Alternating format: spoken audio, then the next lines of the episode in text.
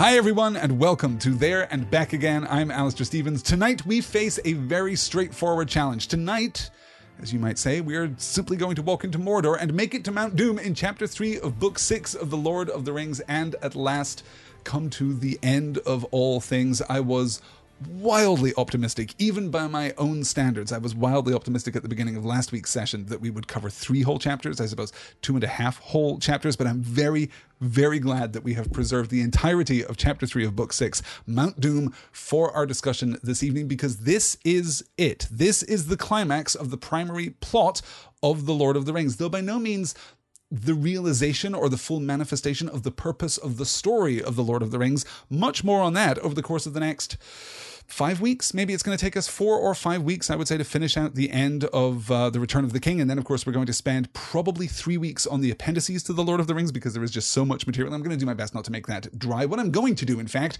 is take some of the material present in the appendices for The Lord of the Rings and simply tell you stories. I'm going to parse some of that information and present it to you in a, hopefully a more accessible format see if I can do that. And then, of course, we're going to launch into our discussion of the Peter Jackson movie trilogy. We are going to spend, well, the Peter Jackson movie trilogies, in fact, because we're also going to go all the way back to the beginning of There and Back Again and talk about The Hobbit. So about five more weeks on book six of The Return of the King, book six of The Lord of the Rings, about three weeks on the appendices after that, and then we are going to undertake a 12 week marathon where we are going to look at each of the Peter Jackson movies in two week chunks. So we're going to watch the first half of Fellowship, then the second half of Fellowship, so on and so forth, all the way through to the Battle of the Five Armies. And you had better not forget that article, let me tell you, or Peter Jackson's lawyers will be after you.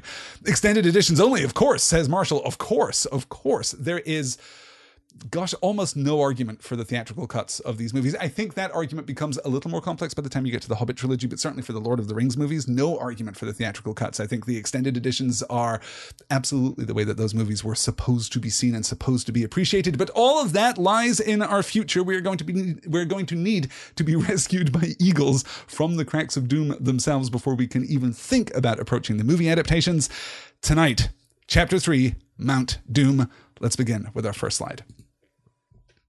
In the morning, a grey light came again, for in the high regions of the west, wind still blew, but down on the stones behind the fences of the Black Land, the air seemed almost dead, chill and yet stifling. Sam looked up out of the hollow. The land all about was dreary, flat, and drab hued. On the roads nearby, nothing was moving now, but Sam feared the watchful eyes on the wall of the Isenmouthe, no more than a furlong away northward. Southeastward, far off like a dark standing shadow, loomed the mountain. Smokes were pouring from it, and while those that rose into the upper air trailed away eastward, great rolling clouds floated down its sides and spread out over the land.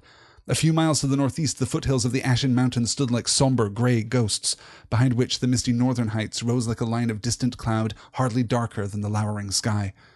Sam tried to guess the distances and to decide what way they ought to take. It looks every step of fifty miles, he muttered gloomily, staring at the threatening mountain, and that'll take a week if it takes a day with Mr. Frodo as he is. He shook his head, and as he worked things out, slowly a new dark thought grew in his mind. Never for long had hope died in his staunch heart, but always until now he had taken some thought for their return.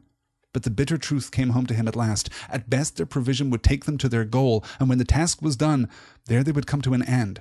Alone, houseless, foodless, in the midst of a terrible desert, there could be no return. So that was the job I felt I had to do when I started, thought Sam. To help Mr. Frodo to the last step and then die with him? And if that's the job, then I must do it.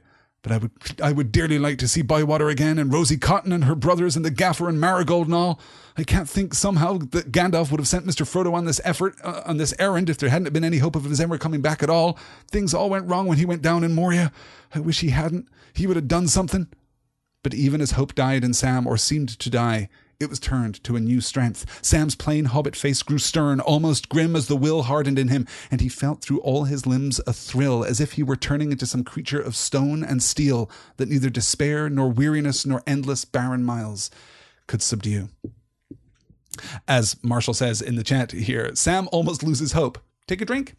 Yes, yes. Here we are again, as we observed last week, with another moment of faltering of Sam's staunch heart, right? We acknowledge that here. Never for long had hope died in his staunch heart. Hope has died there, but it has always returned. It has always been renewed, sometimes from within and sometimes from without, but it has always returned to him again.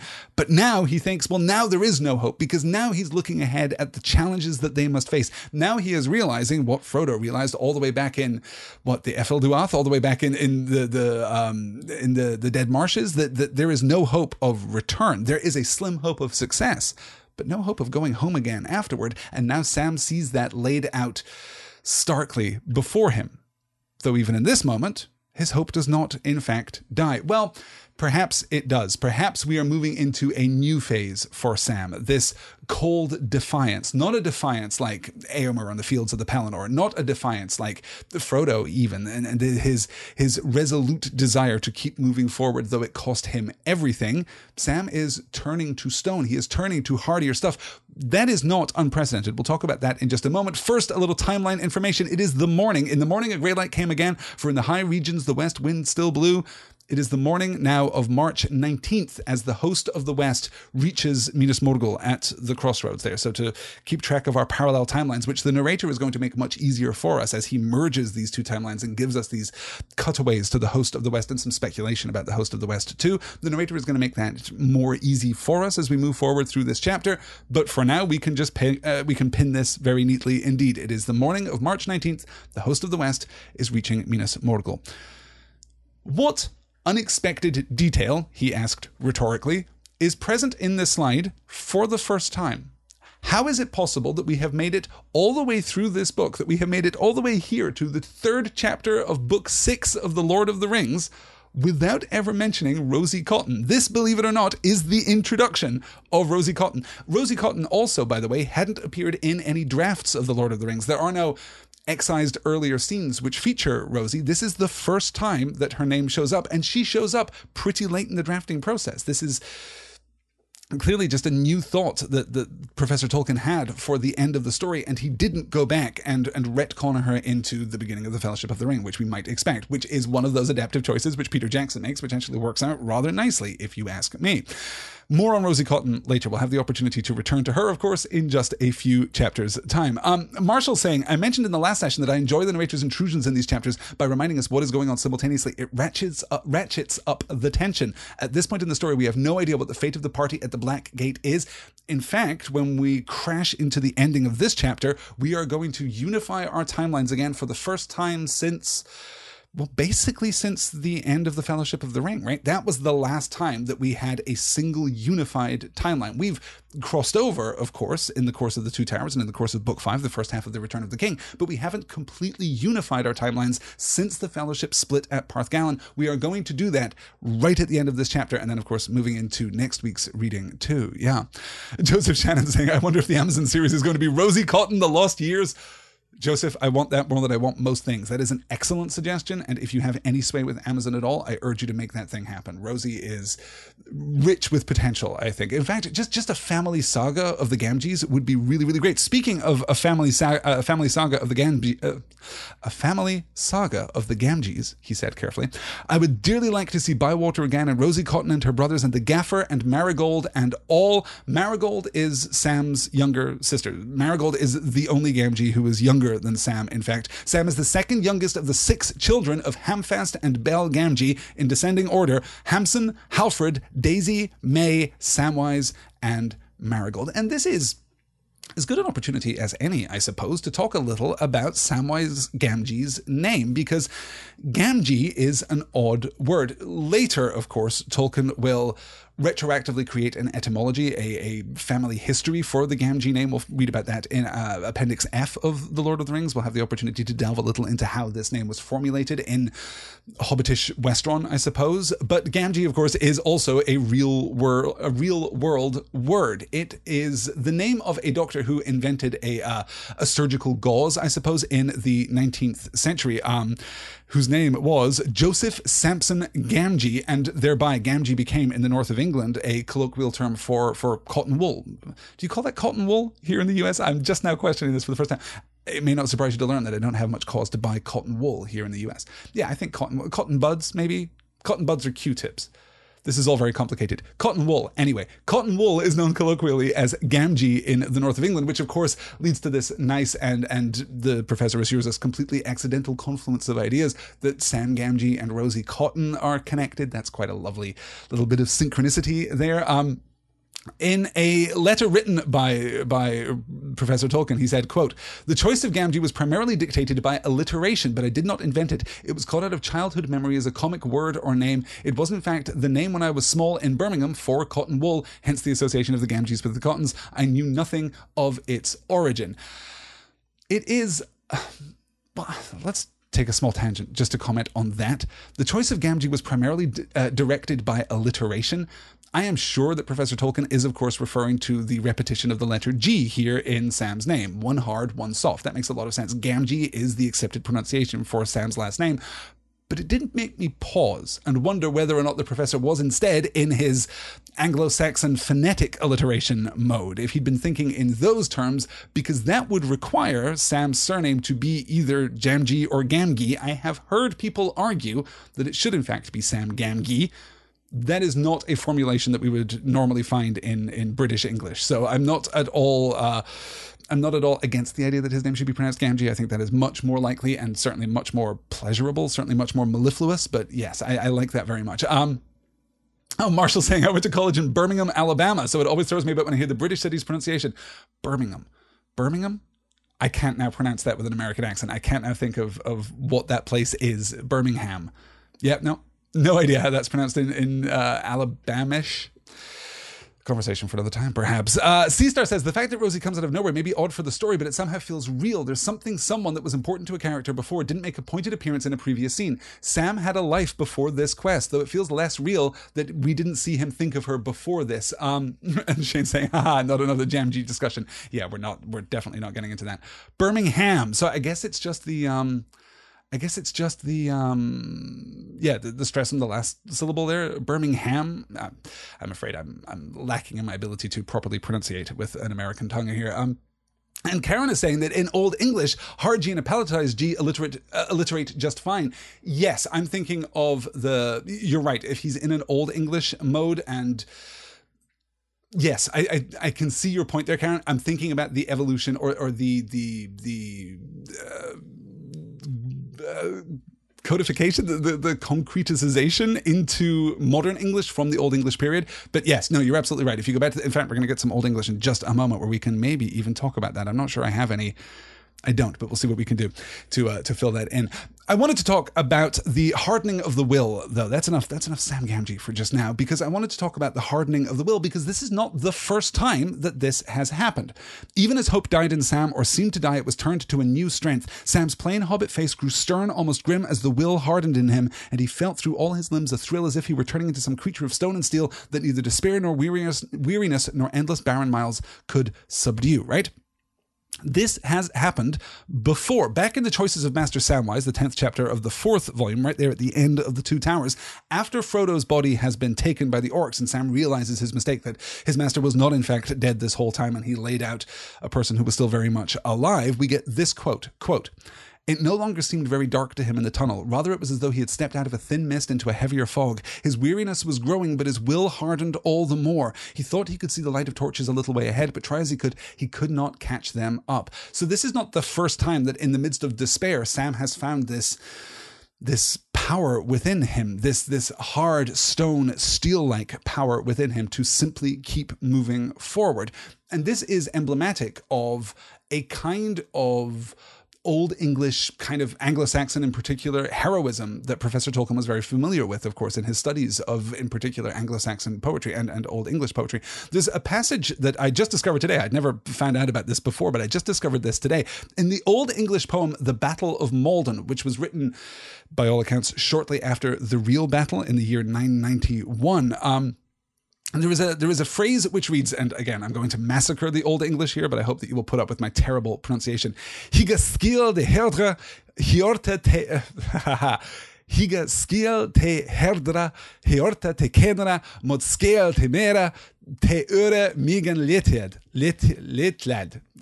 unsure of that last word there. But in 1953, Professor Tolkien translated those lines as, quote, Will shall be sterner, heart the bolder, spirit the greater, as our strength lessens. This idea that as we are challenged in our capability, we become ourselves more elemental. We become ourselves more more necessary, more focused in our way. That seems to be what is happening to Sam here. That as our strength is challenged, as our strength not just challenged, but as our strength is actually depleted, we become ourselves more resolute. And that this is indicative of a a great heroism, but great in the sense of significant and virtuous rather than in the sense of magnificent or grand. Of course, Sam neither magnificent nor grand in the traditional senses that we that we uh, associate with those words, but absolutely great and uh, great in the virtuous sense. So Sam here once again facing despair, once again losing hope and having something within him be renewed. But this is not hope. This is not the hope of victory. This is not some bright star shining in the evening, reminding him that the shadow is small and finite and can never conquer all light that there is. This isn't a reminder that he himself is in a great story. It isn't some intrusion of grace into his experience. This is something subtly different. This is closer, I would argue, to that defiance. Defiance, of course, is what happens when we go through despair and come out the other side. We know what is going to happen but we do it anyway. We do it insistently. We saw that with Eomer during the Battle of the Pelennor Fields. We arguably saw that with Pippin at the end of Book 5 of The Lord of the Rings as he's taking his stand before the Morannon, if you recall. And now, of course, we're seeing it in Sam too. The great of heart, the great of stature, those who possess a staunch heart, as the narrator credits Sam here, do not give up even in the in the teeth of despair instead they become more resolute and they continue onward um, let me see here as I catch up. We are speculating about the sex lives of hobbits right now in the chat, and that is a road down which I am not going to walk. But yes, yes. um, yes, he started saying, I like that, that Rosie is just one of the hobbits he thinks of here, along with other friends and family. Yes, no, I like that a lot too. Yeah. And Nikki says, You think of what you'll miss, you'll miss the most in the worst of times. Enter Rosie Cotton yeah, I completely agree too. So that takes us uh, through to the end of this first slide this evening, and we will move on to the taking of the road as the host of the West moves. This is the narrator giving us one of these one of these uh, compositional shots where we are able to cut away from Frodo and Sam to the host of the West and and balance out both sides of this narrative in order to, as Marshall suggests, ratchet up the tension, the the dynamic link and, and connection between these two halves of the story. Are we marching to doom? Oh, we are absolutely marching to doom, but we're still everyone is marching to doom. We are going to falter not in a simple way. We are going to falter not in a singular fashion, but we are going to falter absolutely. We are going to to witness the end of all things, as Frodo says right at the very end of this week's chapter. I'm going back onto the road while the light lasts, Mr. Frodo, he said. Trust to luck again. It nearly failed us last time, but it didn't quite. A steady pace for a few more miles, and then a rest. He was taking a far greater risk than he knew, but Frodo was too much occupied with his burden and with the struggle in his mind to debate, and almost too hopeless to care. They climbed onto the causeway and trudged along down the hard, cruel road that led to the Dark Tower itself, but their luck held, and for the rest of that day they met no living or moving thing, and when night fell they vanished into the darkness of Mordor. All the land now brooded as at the coming of a great storm, for the captains of the West had passed the crossroads and set flames in the deadly fields of Imlad Morgul. So the desperate journey went on as the ring went south and the banners of the kings rode north. For the hobbits, each day, each mile was more bitter than the one before as their strength lessened and the land became more evil. They met no enemies by day. At times, by night, as they cowered or drowsed uneasily in some hiding beside the road, they heard cries and the noise of many feet or the swift passing of some cruelly ridden steed. But far worse than all such perils was the ever approaching threat that beat upon them as they went, the dreadful menace of the power that waited, brooding in deep thought and sleepless malice behind the dark veil about its throne. Nearer and nearer it drew, looming blacker, like the oncoming of a wall of night at the last end of the world. There came at last a dreadful nightfall. And even as the captains of the West drew near to the end of the living lands, the two wanderers came to an hour of blank despair. Four days had passed since they had escaped from the orcs, but the time lay behind them like an ever darkening dream. All this last day Frodo had not spoken, and had walked half bowed, often stumbling as if his eyes no longer saw the way before his feet. Sam guessed that among all their plan, all their pains, he bore the worst, the growing weight of the ring, a burden on the body and a torment to his mind. Anxiously, Sam had noted how his master's left hand would often be raised as if to ward off a blow or to screen his shrinking eyes from a dreadful eye that sought to look in them. And sometimes his right hand would creep to his breast, clutching, and then slowly, as the will recovered mastery, it would be withdrawn. This is incredibly potent, incredibly powerful, incredibly dramatic, and also very grounded and intimate and urgent prose. This is well, one of those passages that demonstrates Tolkien's absolute mastery of his rhetorical level. It would be very easy to let the ret- uh, let the the narrative voice at this point slip either upward, and though uh, and, and lo, excuse me, so it was that Sam and Frodo crossed the great plains of Mordor seeking Mount Doom. We could elevate the language like that, or we could bring the language right down. Sam stumbled and muttered under his breath. Dust wreathed his boots. You know, we can bring it right down into Sam's experience, or we can modulate upward into the grandiose, into the mythic. Instead, we manage to mediate between those two extremes beautifully. We are never allowed to forget the intimate burden and suffering of these hobbits crossing this impossible, impassable, inhospitable plain but we're also never allowed to forget the mythic context in which this journey is taking place. One of my favorites is the so the desperate journey went on as the ring went south and the banners of the kings rode north, right? This this reciprocal movement within and without Mordor as Aragorn and the host of the west rise, ride north from the crossroads up through Ithilien toward Morannon, having of course uh, set flames in the deadly fields of Imlad Morgul. Remember when the host of the west arrives at Minas Morgul, they decide that they can't take it, they can't cross through the Vale, they can't cross through uh, through the Morgul Vale because their host will be driven mad by it. It's a very bad idea, in fact, to, to lead troops through that valley. So instead, they set fire to it and they just, just burn it and ravage it instead before heading north to the Morannon. The dreadful menace of the power that waited, brooding in deep thought and sleepless malice behind the dark veil about its throne, nearer and nearer it drew, looming blacker like the oncoming of a wall of night at the last end of the world. I love the inversion that we get here of movement, right? We're, we're not. Frodo and Sam are moving closer to, well, Mount Doom, but also just past Mount Doom, if you just kind of look a little to the right, you'll see Barad-dûr. You'll see the, the glint of the eye in the uppermost tower there, right? You'll, you'll see the actual holdfast of Sauron himself. They are moving closer. But in this instance, it doesn't feel as though they are moving. Instead, it feels as though the eye is drawing closer to them. That's the agency in, uh, in that sentence there, right? That's the active voice in that sentence. Nearer and nearer it drew, looming blacker, like the oncoming of a wall of night at the last end of the world.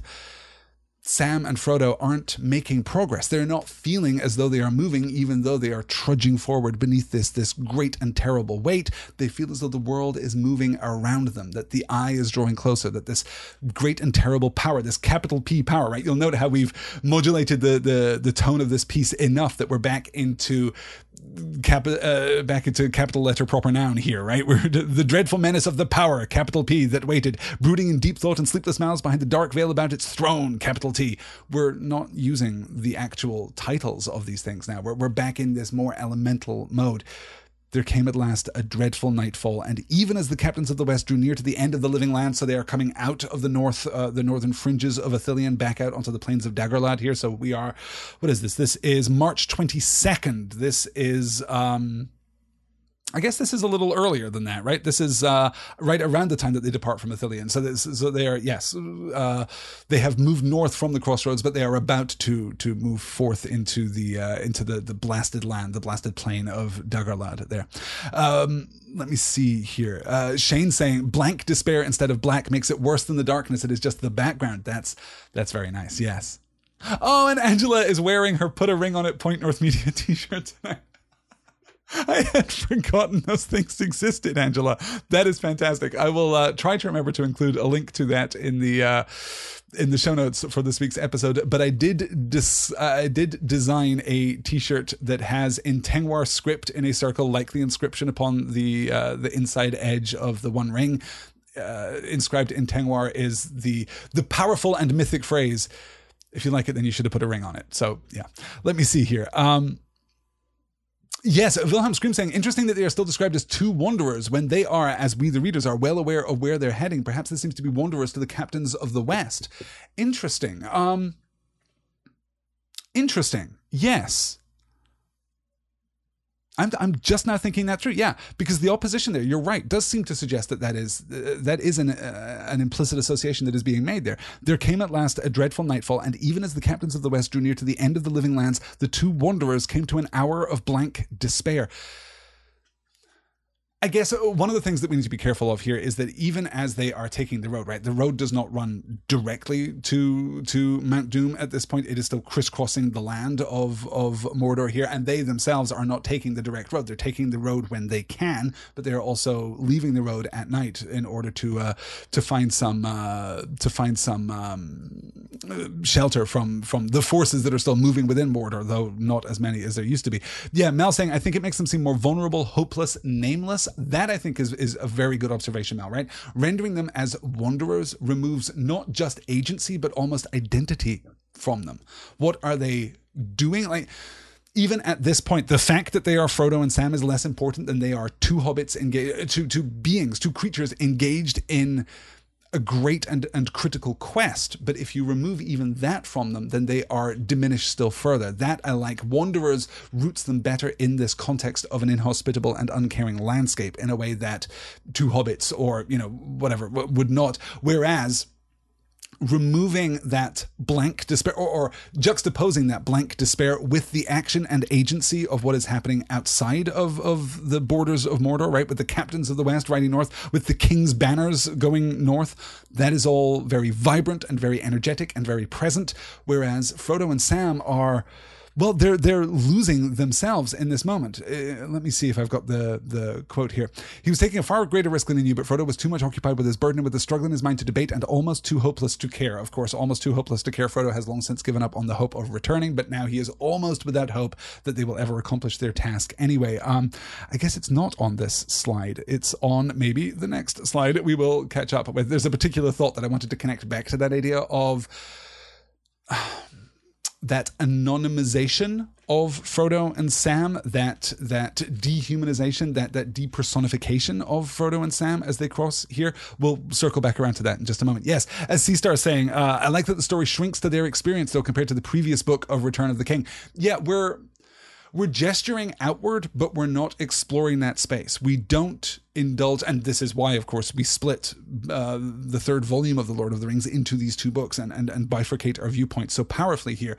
Is that, yes, all of that action is still occurring. That's why we get reference to the King's banners and to the, the, um, the captains of the West heading north toward Morannon even as the hobbits head south, right? We get that lovely juxtaposition, that, that, that, contrast there, that, that it's not that either is heading out of danger. You'll note there the use of north and south kind of inverting our usual expectation of east and west, right? West is always good, east is always bad. Well, this is north and south. This is neither good nor bad, or I suppose it's more accurate to say that neither is better or worse than the other. But yes, yeah, good. Okay, let's uh, keep pushing on because we've still got uh, still got a lot to cover. So this is, as I say, um, this is as I say, the night of March the twenty second, the day before the host finally leaves Ithilien. Tomorrow, from our vantage point here on uh, on March the twenty third uh, Aragorn is going to dismiss those men of his host who are intimidated and and frightened and who do not want to continue on toward Morannon. Remember, he'll give them the opportunity to to keep their honor and to go instead to Cair Andros, which we're going to see uh, in next week's reading. In fact, we're going to, or we're not going to see, but we're going to be nearby in next week's reading. So that will happen tomorrow from this perspective. And right now, on the night of March 22nd,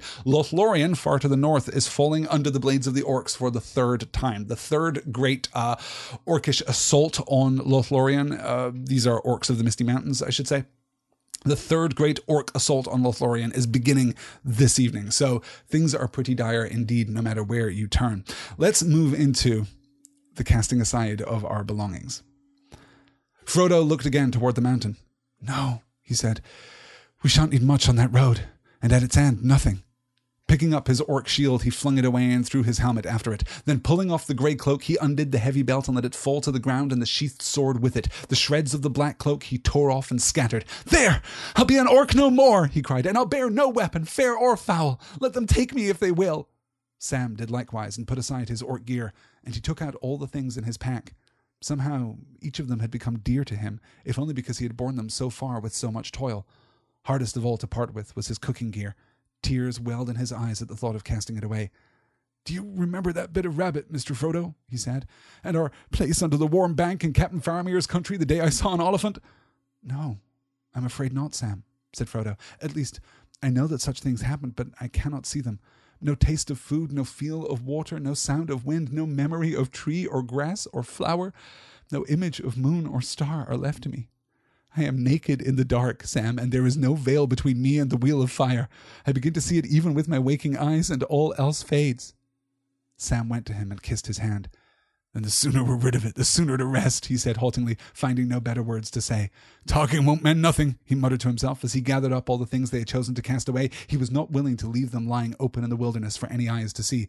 Stinker picked up that orc shirt, seemingly, and he isn't going to add a sword to it. His hands are bad enough when empty.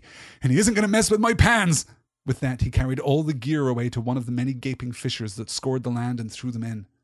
The clatter of his precious pans as they fell down into the dark was like a death knell to his heart. He came back to Frodo, and then of his elven rope he cut a short piece to serve his master as a girdle and bind the grey cloak close about his waist. The rest he carefully coiled and put back in his pack. Beside that, he kept only the remnants of their way bread and the water bottle, and Sting still hanging by his belt. And hidden away in a pocket of his tunic next to his breast, the phial of Galadriel and the little box that she gave him for his own. Remember that little box?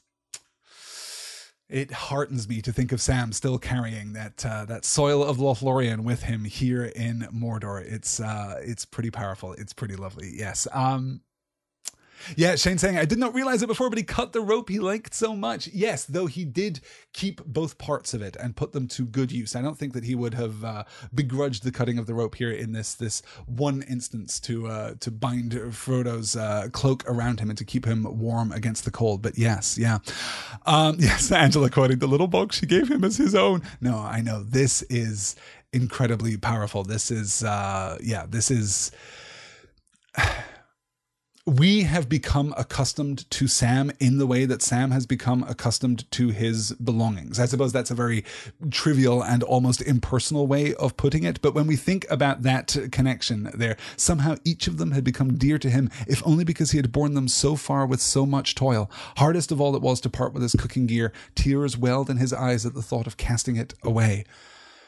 This long association and the the intimacy of of perils overcome, of challenges faced and and triumphed against, I suppose, and not triumphed against in the sense of great victory. Of course, the hobbits, sadly, since leaving the Shire, let alone leaving Rivendell, have had few great victories, but they have endured. They have kept the pace, and they have kept to the road.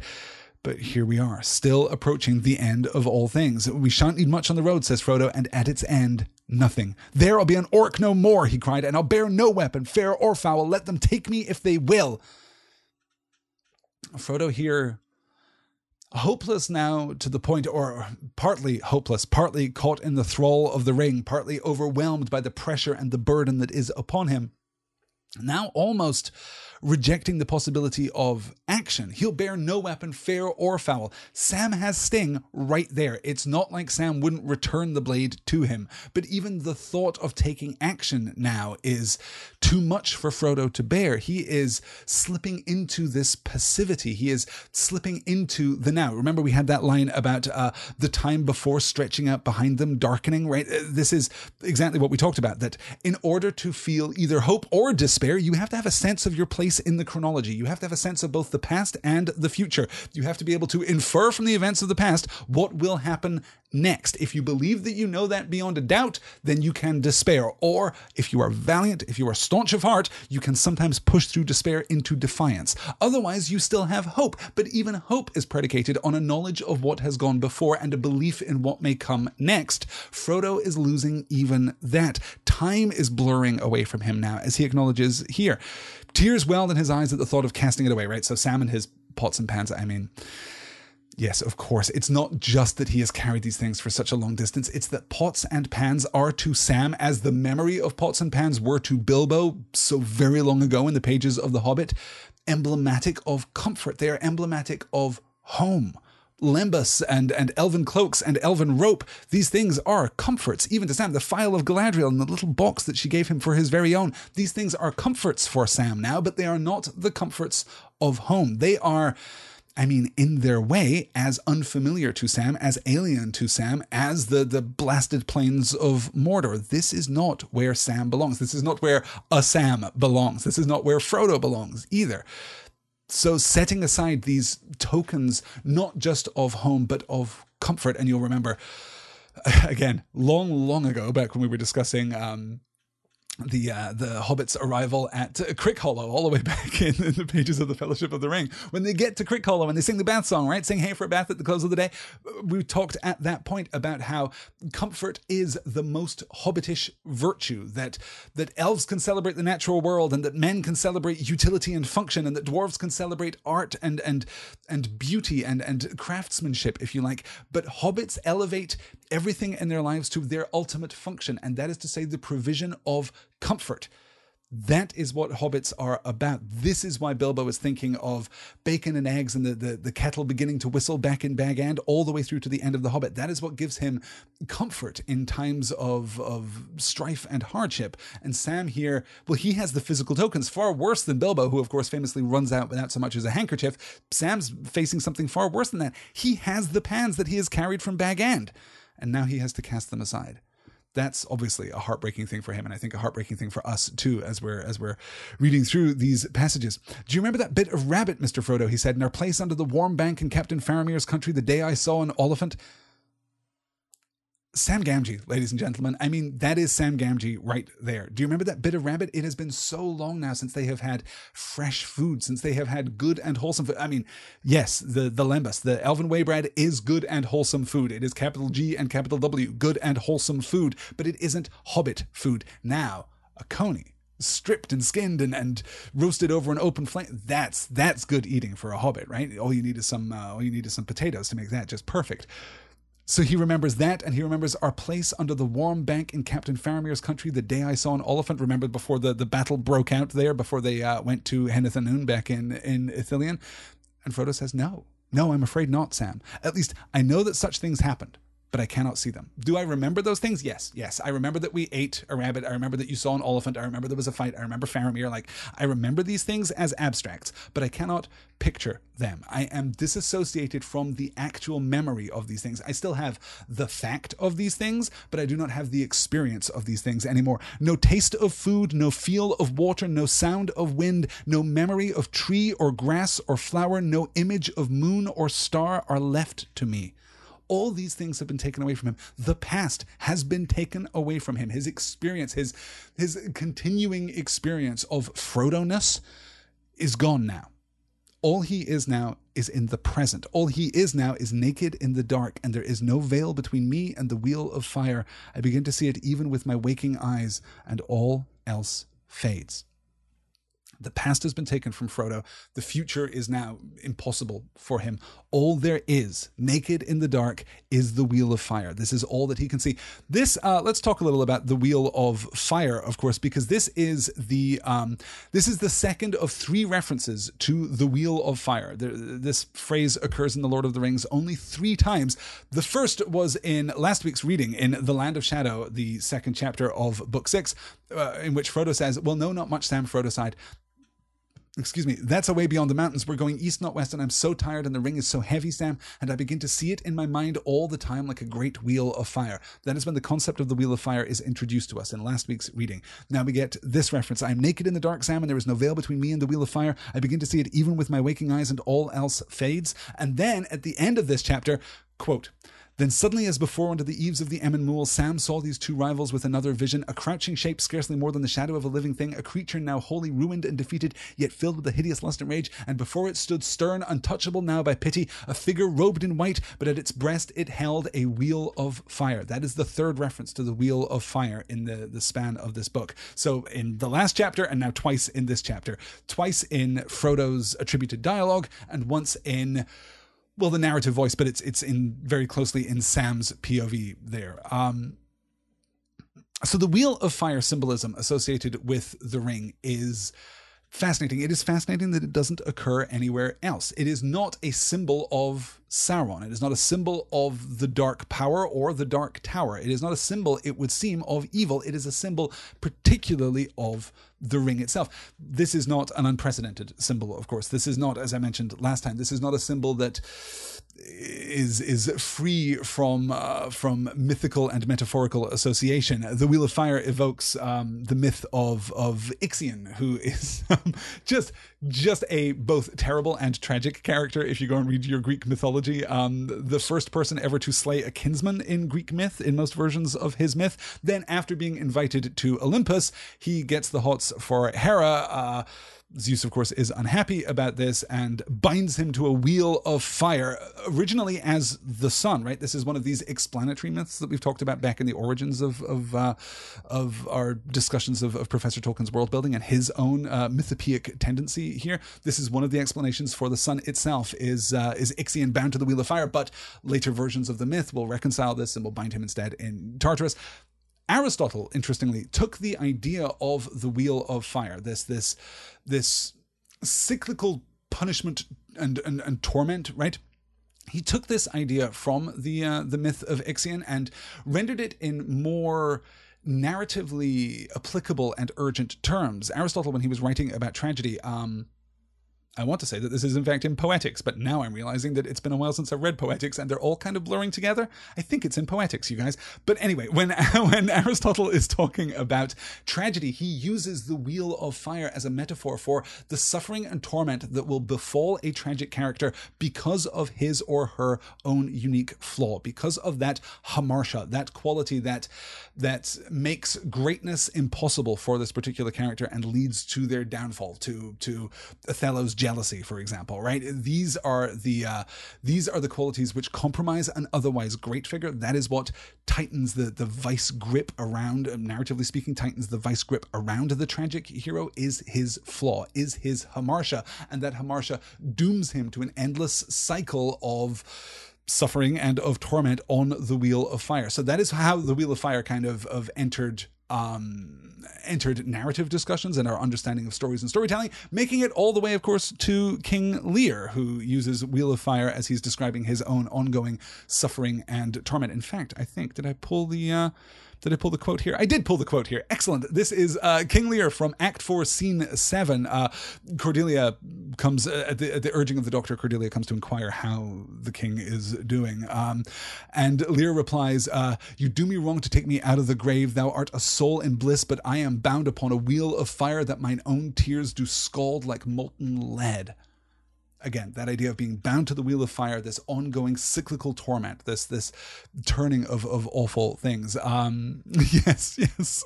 Um oh i'm just not wondering has angela mentioned in the chat? Uh because wheel of fire is also a very good episode of babylon 5 angela as i'm sure you recall. It's uh it's very close to the end of season five. It's episode 19 of season five. Episode eight. No, I think episode 19 of season five of Babylon 5 is entitled Wheel of Fire for exactly this reason, right? Making not the first and not the last connection between the brilliant character of Londo Mollari and uh, King Lear himself, of course. So, uh, yeah, uh, Babylon 5 gets real good at the end of its fifth season, you guys. So, yeah, Wheel of Fire is, a, is an excellent, excellent episode of that show. So, all of that is to say that the Wheel of Fire here, symbolizing this ongoing torment, Tolkien is, as he so rarely does, borrowing a well, okay, not wholesale borrowing, right? Let, us forget everything that we've just discussed and focus on the symbol of the wheel of fire, this ring of fire, echoing the uh, fiery inscription within the ring, of course, echoing the forging of the ring, echoing, uh, foreshadow, uh, foreshadowing, I should say, the ultimate destruction of the ring in the pages to come.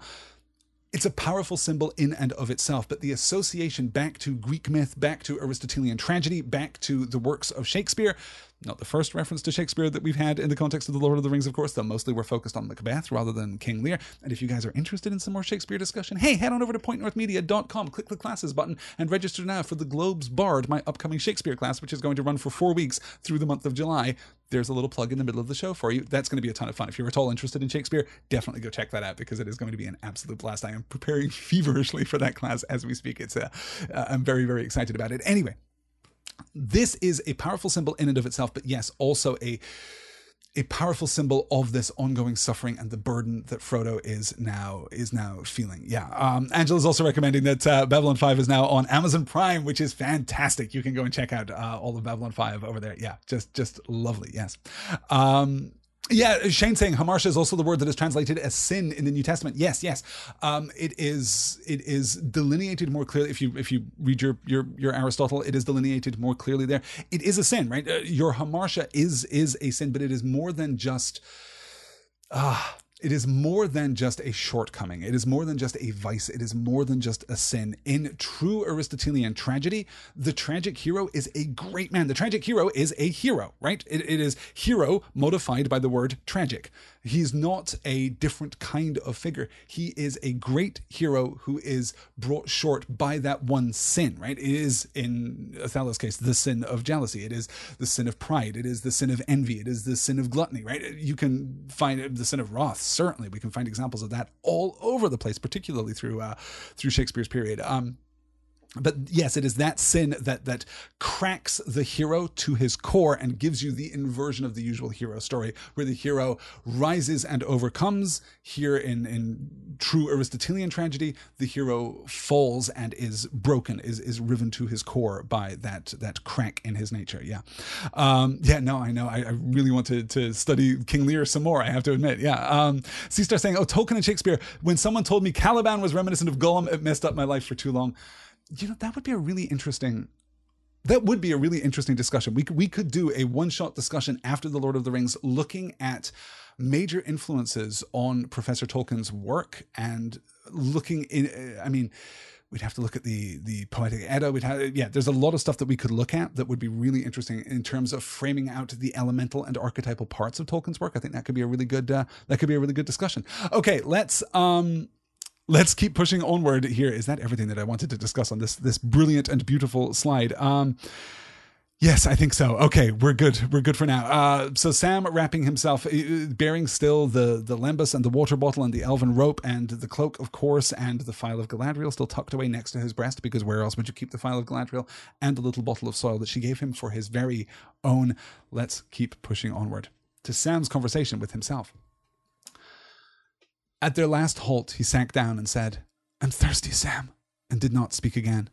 Sam gave him a mouthful of water, only one more mouthful remained. He went without himself, and now as once more the night of Mordor closed over them, though all his thoughts, uh, through all his thoughts, there came the memory of water, and every brook or stream or fount that he had ever seen under green willow shades or twinkling in the sun danced and rippled for his torment behind the blindness of his eyes. He felt the cool mud about his toes as he paddled in the pool at Bywater with Jolly Cotton and Tom and Nibs and their sister Rosie. That was years ago, he sighed, and far away. The way back, if there is one, goes past the mountain. He could not sleep, and he held a debate with himself. Well, come now. We've done better than you hoped, he said sturdily. Began well, anyway. I reckon we crossed half the distance before we stopped. One more day'll do it. And then he paused. Don't be a fool, Sam Gamgee, came an, am- an answer in his own voice. He won't go another day like that if he moves at all, and you can't go on longer giving him all the water and most of the food. I can go on a good way though, and I will. Where to? To the mountain, of course. And what then, Sam Gamgee? What then? When you get there, what are you going to do? He won't be able to do anything for himself. To his dismay, Sam realized he had not got an answer to this. He had no clear idea at all. Frodo had not spoken much of him, much to him of his errand, and Sam only knew vaguely that the, that the ring had somehow to be put into the fire. The cracks of doom, he muttered, the old name rising to his mind. Well, if Master knows how to find them, I don't. There you are, came the answer. It's all quite useless, he said to himself. You're the fool going on hoping and toiling. You should have lain down and gone to sleep together days ago if you hadn't been so dogged. But you'll die just the same, or worse. You might as well lie down now and give it up. You'll never get to the top anyway. I'll get there if I leave everything but my bones behind, said Sam, and I'll carry Mr. Frodo up myself if it breaks my back and heart. So stop arguing. At that moment, Sam felt a tremor in the ground beneath him, and he heard or sensed a deep, remote rumble as of thunder imprisoned under the earth. There was a brief red flame that flickered under the, under the clouds and died away. The mountain, too, slept uneasily. I'll carry Mr. Frodo up myself if it breaks my back and my heart. this conversation with Sam is fascinating. Nikki getting right to it, of course. Nikki asking, can the ring's influence be influencing Sam's thoughts here? Well, yes, possibly. Possibly. Is this the ring? Is this some fell power? Here's what we know for sure this is not Sam Gamgee. We know that this is not Sam Gamgee, or at least we can be pretty sure that this is not Sam Gamgee for, well, three reasons, one of which is so obvious that it barely needs noting. Sam Gamgee would never argue in favor of laying down to die. He would never argue in favor of abandoning his duty to his master. Sam himself alone in the wilderness, right? Had Frodo died back at Cirith Ungol, Sam might now, at the end of all things, well, even then, no, even then, I can't think it of Sam Gamgee. I think that he would continue onward, bound by loyalty to his master, as we discussed at the end of uh, at the end of the last episode of There and Back Again. I think that Sam would persevere regardless. So that is obviously the first objection to this being a genuine conflict within Sam. There are two others. The first is the note of the voice. Don't be a fool, Sam Gamgee came an answer in his own voice. That externalization, it came in his own voice, yes, but it is not his own voice. It is not a thought within him. It is not something which is true to Sam. It is not Sam replying to himself or another side of Sam replying to himself. This is closer to the Gollum, Smeagol, Slinker, Stinker distinction that we've seen before, right? Those conversations that we had back in the Two Towers, it is closer to that than it is a genuine internal uh, internal duologue, I suppose. But it is still distinct. Don't be a fool. Sam Gamgee came and answer in his own voice is very different from he answered himself or came a response. You know, there's these voices which have appeared to Sam and spoken to Sam across great distances or from unknowable sources in the past. I take that recognition of externalization, but still imitation came an answer in his own voice to indicate that well, no, this is not his own voice. This is something distinct from his, or, or, rather, this is his own voice. It sounds like his voice, but it is not him, if that fine distinction makes sense. The most powerful proof, though, that this is an external power turning its attention to Sam, either explicitly turning its attention to Sam or catching Sam in its area of effect, I suppose, comes right there at the end. I'll get there if I leave everything but my bones behind, said Sam, and I'll carry Mr. Frodo up myself if it breaks my back and heart. So stop arguing. On that exclamation point, at that moment, Sam felt a tremor in the ground beneath him, and he heard or sensed a deep, remote rumble as of thunder imprisoned under the earth. There was a brief red flame that flickered under the clouds and died away. The mountain, too, slept uneasily. That is awfully coincidental if that should happen at exactly the moment that Sam rejects the influence of whatever is shrouding him. Is it the ring? No, I don't think it's the ring. I think that Sam has broken the domination of the ring over his spirit once and for all. I think that his final rejection of the ring was sufficient. And certainly this is not how the ring was speaking to Sam previously. This this dialogue, this this duologue, this conversation between two parties, this is not generally speaking how the ring weaves its influence. This is not generally speaking how the ring seeks to dominate those wills which are lesser than its own. Brackets pretty much every single will, in fact.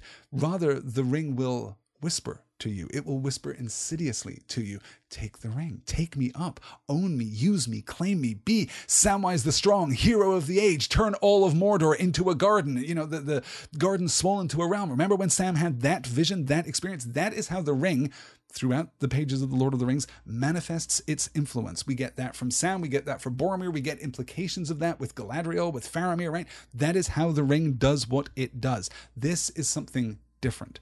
This, I think, is not the influence of the ring and is not the conscious influence of Sauron or of Barad-dûr or of the Shadow or of you know any kind of of specific force arrayed against Frodo and Sam or the host of the West or just you know people of good spirit and good nature I suppose. This isn't a power that is being turned against them.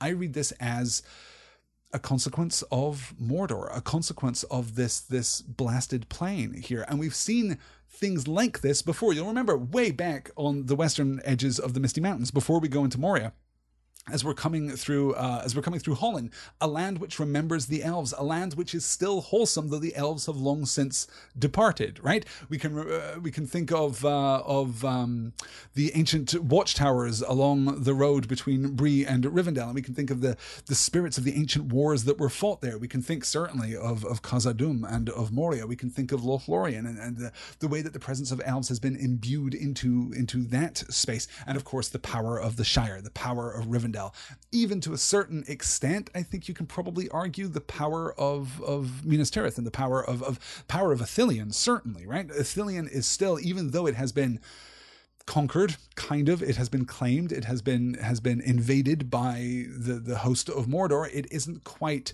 silenced yet. There is still good there because good lived there for so long. This hopelessness seems to me to be a consequence of mordor this is what Mordor does to the spirits of those who who live within it. Note what it is what it is arguing here. I can go on a good way. So it argues first. He won't go on another day like that if he moves at all. And you can't go on much longer giving him all the water and most of the food. Sam responds with his usual defiance. I can go on a good way though, and I will. Where to? To the mountain, of course. But what then, Sam Gamgee? What then? When you get there, what are you going to do? He won't be able to do anything for himself. It is hopeless. There is literally no hope. Frodo is not going to do the thing that he needs to do. And also, by the way, the cracks of doom are in the mountain. But you know it's a mountain, right? Like you know it's a giant volcano right here in the middle of Mordor. How are you going to find the place where you have to be? How are you going to find the place where the ring can be destroyed? And then are you going to destroy the ring? Is Frodo going to destroy the ring? He won't be able to do anything for himself. And then Sam continues, The cracks of Doom, will if Master knows how to find them, I don't. There you are, came the answer. It's all quite useless. He said so himself. There's also something there. It's all quite useless. It's all quite useless does not feel to me like a thing that Samwise Gamgee would say. It feels as though that's well, it may sound like his voice, but it is not quite his voice. It's all quite useless. He said to himself, "You're the fool going on hoping and toiling. You could have, you could have laid down and gone to sleep together days ago if you hadn't been so dogged. Gone to sleep together, not abandoning your master, not failing in your quest. Sam, you could have the thing that you wanted. You could give Frodo final comfort and then rest. Rest, my lad." But Sam still continues to fight, and we push onward nonetheless. Um, I guess we should talk about uh, we should talk about the cracks of doom. I suppose since this is the first time in a good long while that they have been referenced here. Let's uh, acknowledge the cracks of doom. Says Sam. I mentioned this last time um, during during our discussion that sometimes cracks of doom, sometimes crack of doom, sometimes the singular, sometimes the plural. Let's check the terminology. The singular crack of doom. That phrase, capital C, capital D, crack of doom, is used only three times in the entire book. It is used by Sam in the Choices of Master Samwise, the last chapter chapter of Book 4. That's the last part of the Two Towers. It is used by the narrator mere moments ago. Here we go. And by Sam again in next week's reading, The Field of Cormallen, in uh, in uh, chapter 4 of, of Book 6. We'll get to that then. So um, we've got. Oh, mere moments ago, I didn't pull it out. Actually, that's too bad. But yes, so we, we get it uh, three times, twice by Sam in a tribute to dialogue, and once by the narrator when we're in Sam's POV. That is crack of doom singular. The plural cracks of doom five times. Only appears five times. Together, these combined uh, phrases appear only eight times in the Lord of the Rings, um, or, or, eight times in the in the prose of the Lord of the Rings. Cracks of Doom does appear once more in the appendices, but the plural cracks of Doom is used five times by Gandalf in Shadows of the Past. Uh, that's the second chapter of the first book of the Lord of the Rings. That's the big conversation with Frodo, and later, in fact, in the same scene by the narrator again in Gandalf's POV. So Gandalf effectively uses it twice in that chapter. By Gandalf again in the following chapter, Three Is Company, the third third chapter of the first book of The Lord of the Rings. Then by Sam in the breaking of the Fellowship, that is the 10th chapter of book two. That's right there at the end of uh, at the end of the Fellowship of the Ring. And then again by Sam right here in this slide. So Crack of Doom three times, Cracks of Doom five times.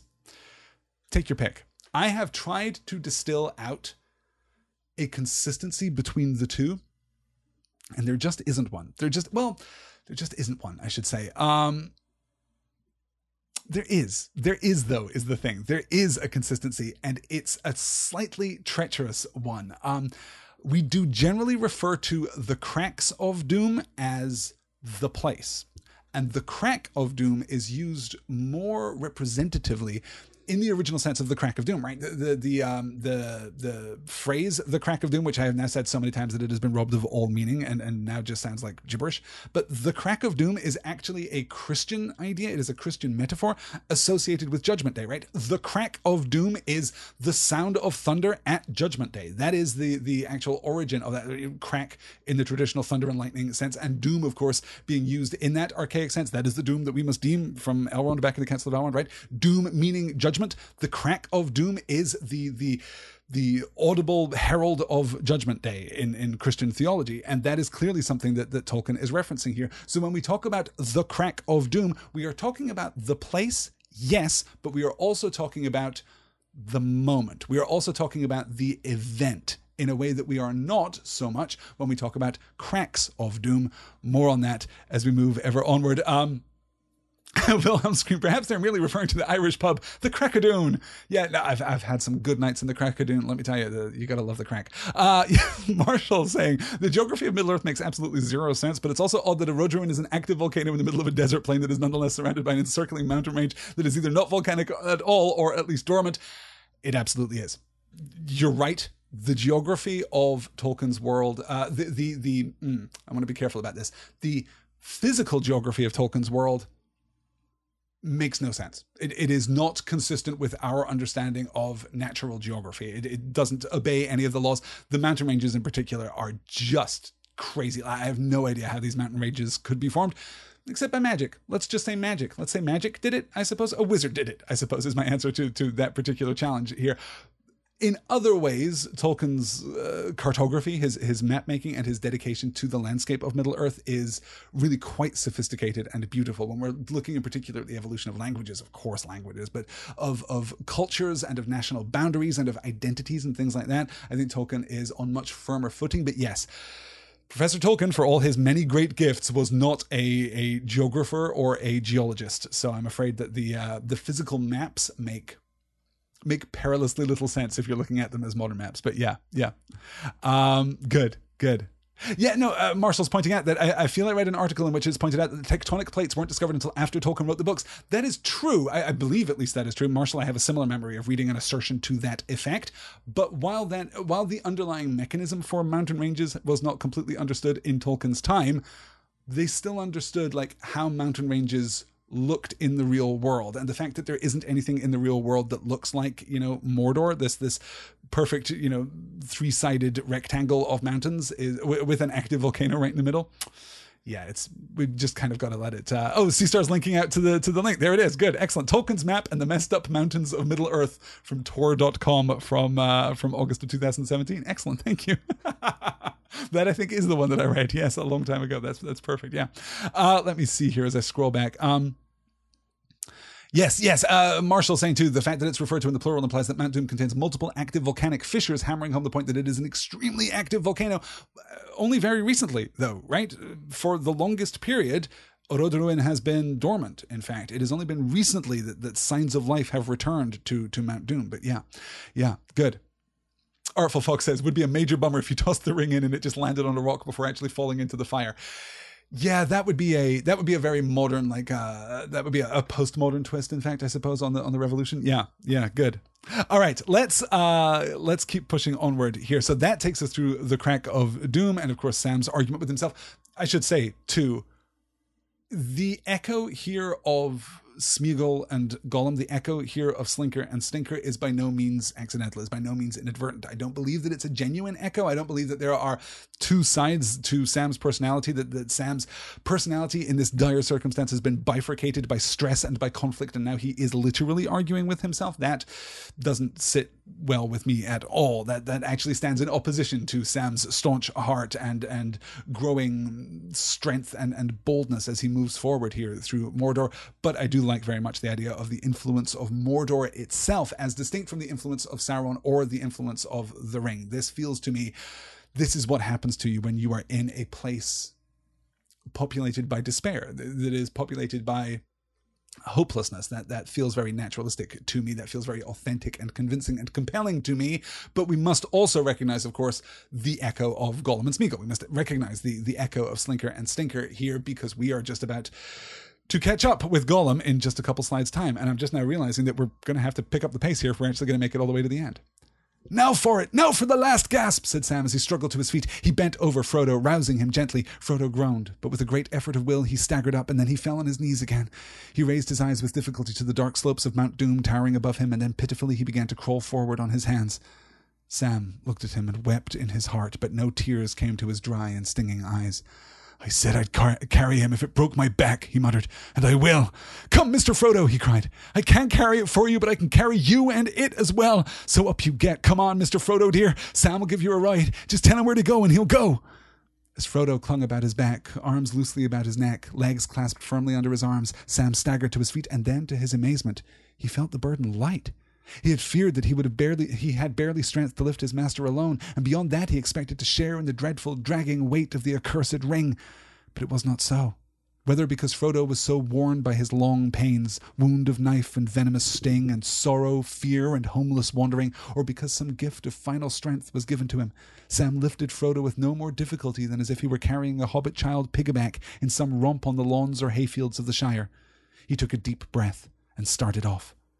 They had reached the mountain's foot on its northern side, and a little to the westward. There its long grey slopes through broken were not sheer. Frodo did not speak, and so Sam struggled on as best he could, having no guidance but the will to climb as high as might be before his strength gave out and his will broke. On he toiled, up and up, turning this way and that to lessen the slope, often stumbling forward, and at the last crawling like a snail with a heavy burden on its back. When his will could drive him no further and his limbs gave way, he stopped and laid his master down gently.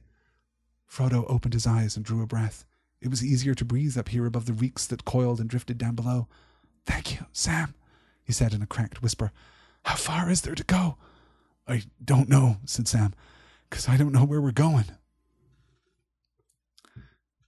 Yes, Nikki saying, and Nikki quoting, I can't carry it for you, but I can carry you. One of my favorite lines from the movie clearly defines who Sam is. And Seastar saying, I can't carry it for you, but I can carry you and it as well. One of the most haunting lines in the film as well. Uh, the film, for me, I'm glad it's in the book too. Yeah, this is this is stunning. Yes, uh, Marshall saying, God, Frodo trying with his last effort to crawl up is devastating. I completely agree. That is one of the most heartbreaking moments. He bent over Frodo, rousing him gently. Frodo groaned with a great effort of will. He staggered up, then he fell on his knees again. He raised his eyes with difficulty to the dark slopes of Mount Doom towering above him, and then, pitifully, he began to crawl forward on his hands. Frodo has not given up. Frodo has not passed out. Sam is not uh, taking up the slack in the absence of Frodo's will. I mean, he's kind of taking up the slack in the absence of Frodo's capability, but Frodo is still moving forward, crawling on hands and accursed knees through the dust and the dirt of Mordor here. But Sam still has a greater measure of strength. He looked at him and wept in his heart, but no tears came to his dry and stinging eyes.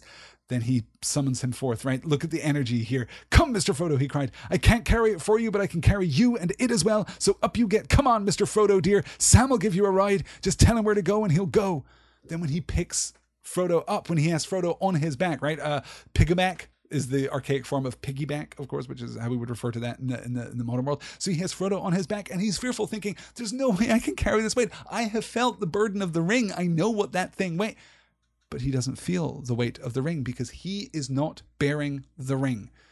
This is I don't know, uh, perilously close to one of those conversations about about uh, who can wield Mjolnir, right? If you put Mjolnir in an elevator and the elevator goes up, is the elevator worthy? Well, the elevator isn't wielding Mjolnir, but Sam is not bearing the ring. Frodo is still bearing the weight of the ring. And the weight of the ring, of course, not a physical weight. The ring is not getting actually heavier as they approach Mount Doom, but it is getting psychologically heavier. It is getting spiritually heavier. It is getting emotionally heavier. It is it is weighing on Frodo in every way, including the physical, despite the fact that its, its physical weight has not been increased. Sam here able to carry Frodo with relative ease. So he takes his breath and he starts off. So he pushes ever upward, right? Zigzagging across the flank of the mountain like he's playing Skyrim and trying to cheat his way up a slope. That's just a relatively obscure video game reference, I suppose. I don't know how many of you have played Skyrim. I'm sure that everyone who has played Skyrim has tried to Skyrim their way up a uh, up a slope to try and get where you should not be, or try and just shortcut the path that you're supposed to take. Uh, so he's zigzagging up the bank here to to climb the mountain and keeps going on. He toiled up and up, turning this way and that to lessen the slope, often stumbling forward at the last, crawling like a snail with a heavy burden on his back. Now he is crawling. Now the weight of Frodo is significant. The weight that seemed so inconsequential mere moments ago, with Frodo being diminished by long long pain, wound of knife and venomous sting, sorrow, fear, and homeless wandering, right? All of these things have, have lessened Frodo's weight and lessened his, his presence in the world, lessened his physical significance. Sam is able to bear him until he can bear him no longer. Even that strength gives out, and he falters, crawling upward. When his will could drive him no further and his limbs gave way, he stopped and laid his master gently down look at that opposition, by the way, contained within that sentence. When his will could drive him no further and his limbs gave way, when he is so exhausted that he cannot continue, his limbs literally give out. What does he do? He stops and lays his master gently down. Sam's strength has abandoned him, but not utterly. He is incapable of moving further, but he is not incapable of caring for his master. That well, there's a special reservoir of strength within Sam that he can he can tap into for that. Yeah. Yeah. Um, honestly, though, says Marshall. Marshall says, honestly, though, piggyback is a pretty decent way to carry someone. I guess it would have been too much of a different mental picture of Sam brought Frodo up in a fireman carry. Yes, uh, there we go. Skyrim. Yes, good from Marshall and from uh, from Artful Fox too. I'm very glad. um, yeah, good. Okay, so that gets us. I'm realizing now this is this is going to be terrible. Are we really not going to make it to the end of tonight's reading uh, before the end of tonight's session? I'm very sorry for that. Um, let's see what we can do. Let's move ever onward here. So, so yes, of course, Sam carrying Frodo, a great moment, a triumph of of friendship and of camaraderie and of service here between Sam and Frodo. But still, even then, that great strength, that great resilience, that great defiance, still also being crushed by the enormity, and then that beat of hopelessness at the end. Thank you, Sam. How far is there to go? Right? Frodo completely subjugating himself to Sam in this moment. Yes, Sam, you gave me a ride. Sam says, just tell me where to, uh, just tell him where to go and he'll go, right? That is Sam's only need from Frodo is tell me where to go and I'll do it. I can make it happen, Master Frodo. I swear I can. Then they get halfway up the flank. Sam's strength gives out. Thank you, Sam. How far is there to go? I don't know, said Sam, because I don't know where we're going. This moment of hope. We're climbing a mountain. We are doing this impossible thing, and I don't know where we're going. Yeah, it's uh, it's pretty tough. Let's um, move onward. Wow, to the return of uh, the return of Gollum here. So, foot by foot, like small grey insects, they crept up the slope. They came to the path and found that it was broad, paved with broken rubble and beaten ash. Frodo clambered onto it and then moved as if by some compulsion he turned slowly to face the east. Far off the shadows of Sauron hung, but torn by some gust of wind out of the world, or else moved by some great disquiet within, the mantling clouds swirled, and for a moment drew aside. And there he saw, rising black, blacker and darker than the vast shades amid which it stood, the cruel pinnacles and iron crown of the topmost tower of Barad-dûr. One moment only, uh, one moment only it stared out, but as from some great window immeasurably high there stabbed northward a flame of red, the flicker of a piercing eye, and then the shadows were furled again and the terrible vision was removed. The eye was not turned to them.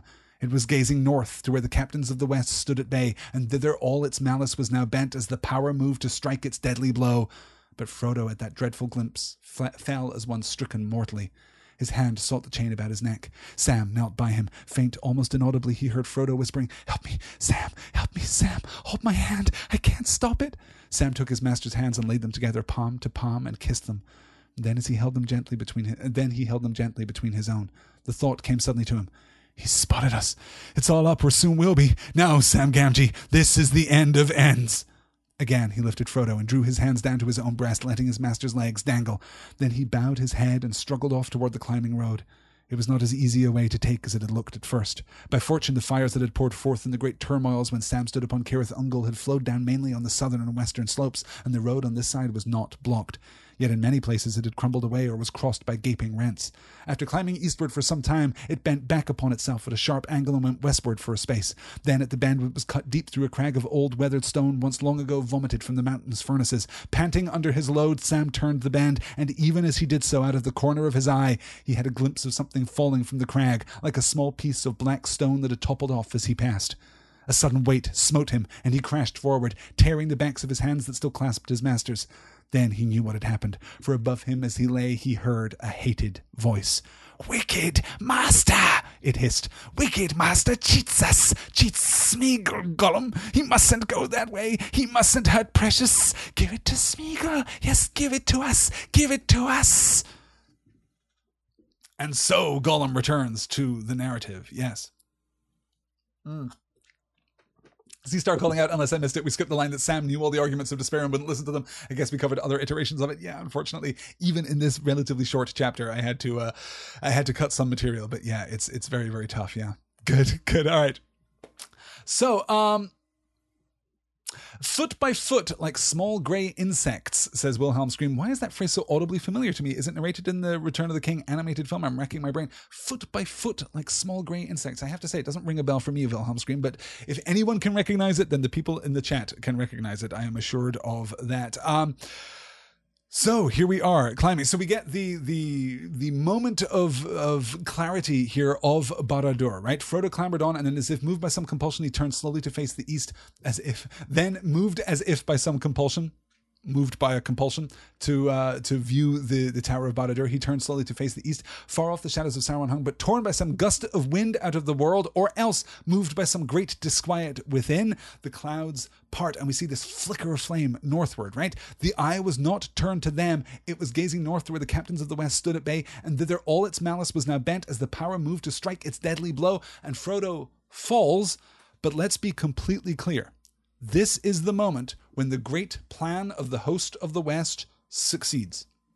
Everything that happens at Morannon, everything that happens at the Black Gate, everything that has happened since the host of the West, since the the the, the captains of the West left Minas Tirith behind and started marching toward the Black Gate, all of it is justified in this second. That moment of attention where Frodo is standing naked in the dark, right there in front of Barad-dûr, right with a clean line of sight between him and the clouds rent and part, and for a second he can see the iron-topped pinnacle of Barad-dûr. He can see the eye itself.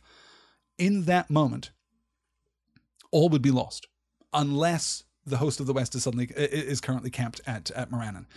That is the moment when the plan, the the plan that is formulated in the last debate, actually works. This is it. It's not a plan that works generally. We've had some references to this before. Of course, this is one of the reasons that Mordor is so quiet. Is that the orcs have all been marshaled at the Black Gate to uh, to lay this snare for the host of the West and to finally destroy them. This is also, you know, we've had previous acknowledgments of the fact that that Sauron's gaze is diverted, that his attention is diverted by the presence of the host of the West at Morannon. But this is the moment where all of that work and all of that struggle and all of that pain and hardship has paid off. This is the moment when Aragorn's plan works perfectly. Actually, Aragorn slash Gandalf slash, you know, Prince Imrahil of Dol Amroth, like our great captains of the West. This is the moment where it all works out, and I should probably credit Pippin too there. And Sam isn't done. In this moment, Sam realizes he spotted us. It's all up, or it soon will be. Now, Sam Gamgee, this is the end of ends. And hey, what happens in this moment of despair, in this moment of hopelessness? What happens? Sam finds new hope, new determination, new strength, new resolution, and he continues onward. Again, he lifted Frodo and drew his hands down his own breast, letting his master's legs dangle. Marshall, that's the uh, fireman's lift that you're getting there, right? He's over the shoulder. He's got his, his master's legs uh, dangling down behind him, and and his his. Uh, Frodo's palms on his his chest as he's holding him. At least that's how I read that. Then he bowed his head and struggled up the climbing road. He's still climbing. He's still climbing. He's still climbing. This road is not easy to pass, but it is allowing a swifter passage than. Um, than just climbing the the naked and rock strewn hillside, and certainly an easier passage than on the south of the westward side, where the uh, the the flow from the the volcano has so recently scoured the landscape again. And then the attack, then the fall. Wicked Master, Wicked Master cheats us, cheats Smeagol, Gollum. He mustn't go that way. He mustn't hurt Precious. Give it to Smeagol. Yes, give it to us. Give it to us. Gollum, at this point, knows exactly what Frodo has planned. He mustn't hurt the Precious. He mustn't go that way. He mustn't hurt Precious. This is it. Gollum has either known for some time or has figured out why are th- why aren't they going to Barad-dûr? Why aren't they delivering the precious into the hands of Sauron? Ah, hell, there is actually something worse that they could do. They could destroy it. Here we go, ready to throw down. This is uh, yeah, yeah, good. I'm catching up with the chat here, seeing if anyone has figured out that. Uh, yeah, yeah, yeah. Okay. Um, see if anyone has figured out why that sounded so familiar. Yep. Nope. We don't have it. Uh, Oh, it is, says Wilhelm Scream. It's by John Huston narrating foot by foot like small gray insects. Nice to know my brain still works. Wilhelm Scream, fantastic. Good job. Good job. Yeah. excellent, excellent, excellent. And Jackie crediting too. Thank goodness Gandalf sent Sam off with Frodo and that Sam snuck into the council.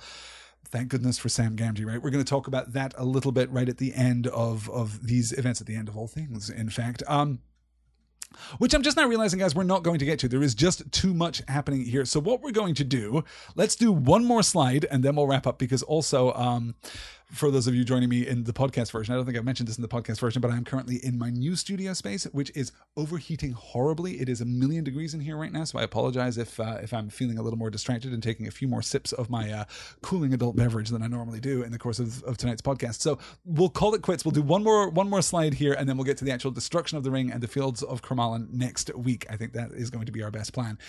Here we are, our last slide for this evening. Frodo looked at him as if one now far away. Yes, I must go on, he said. Farewell, Sam.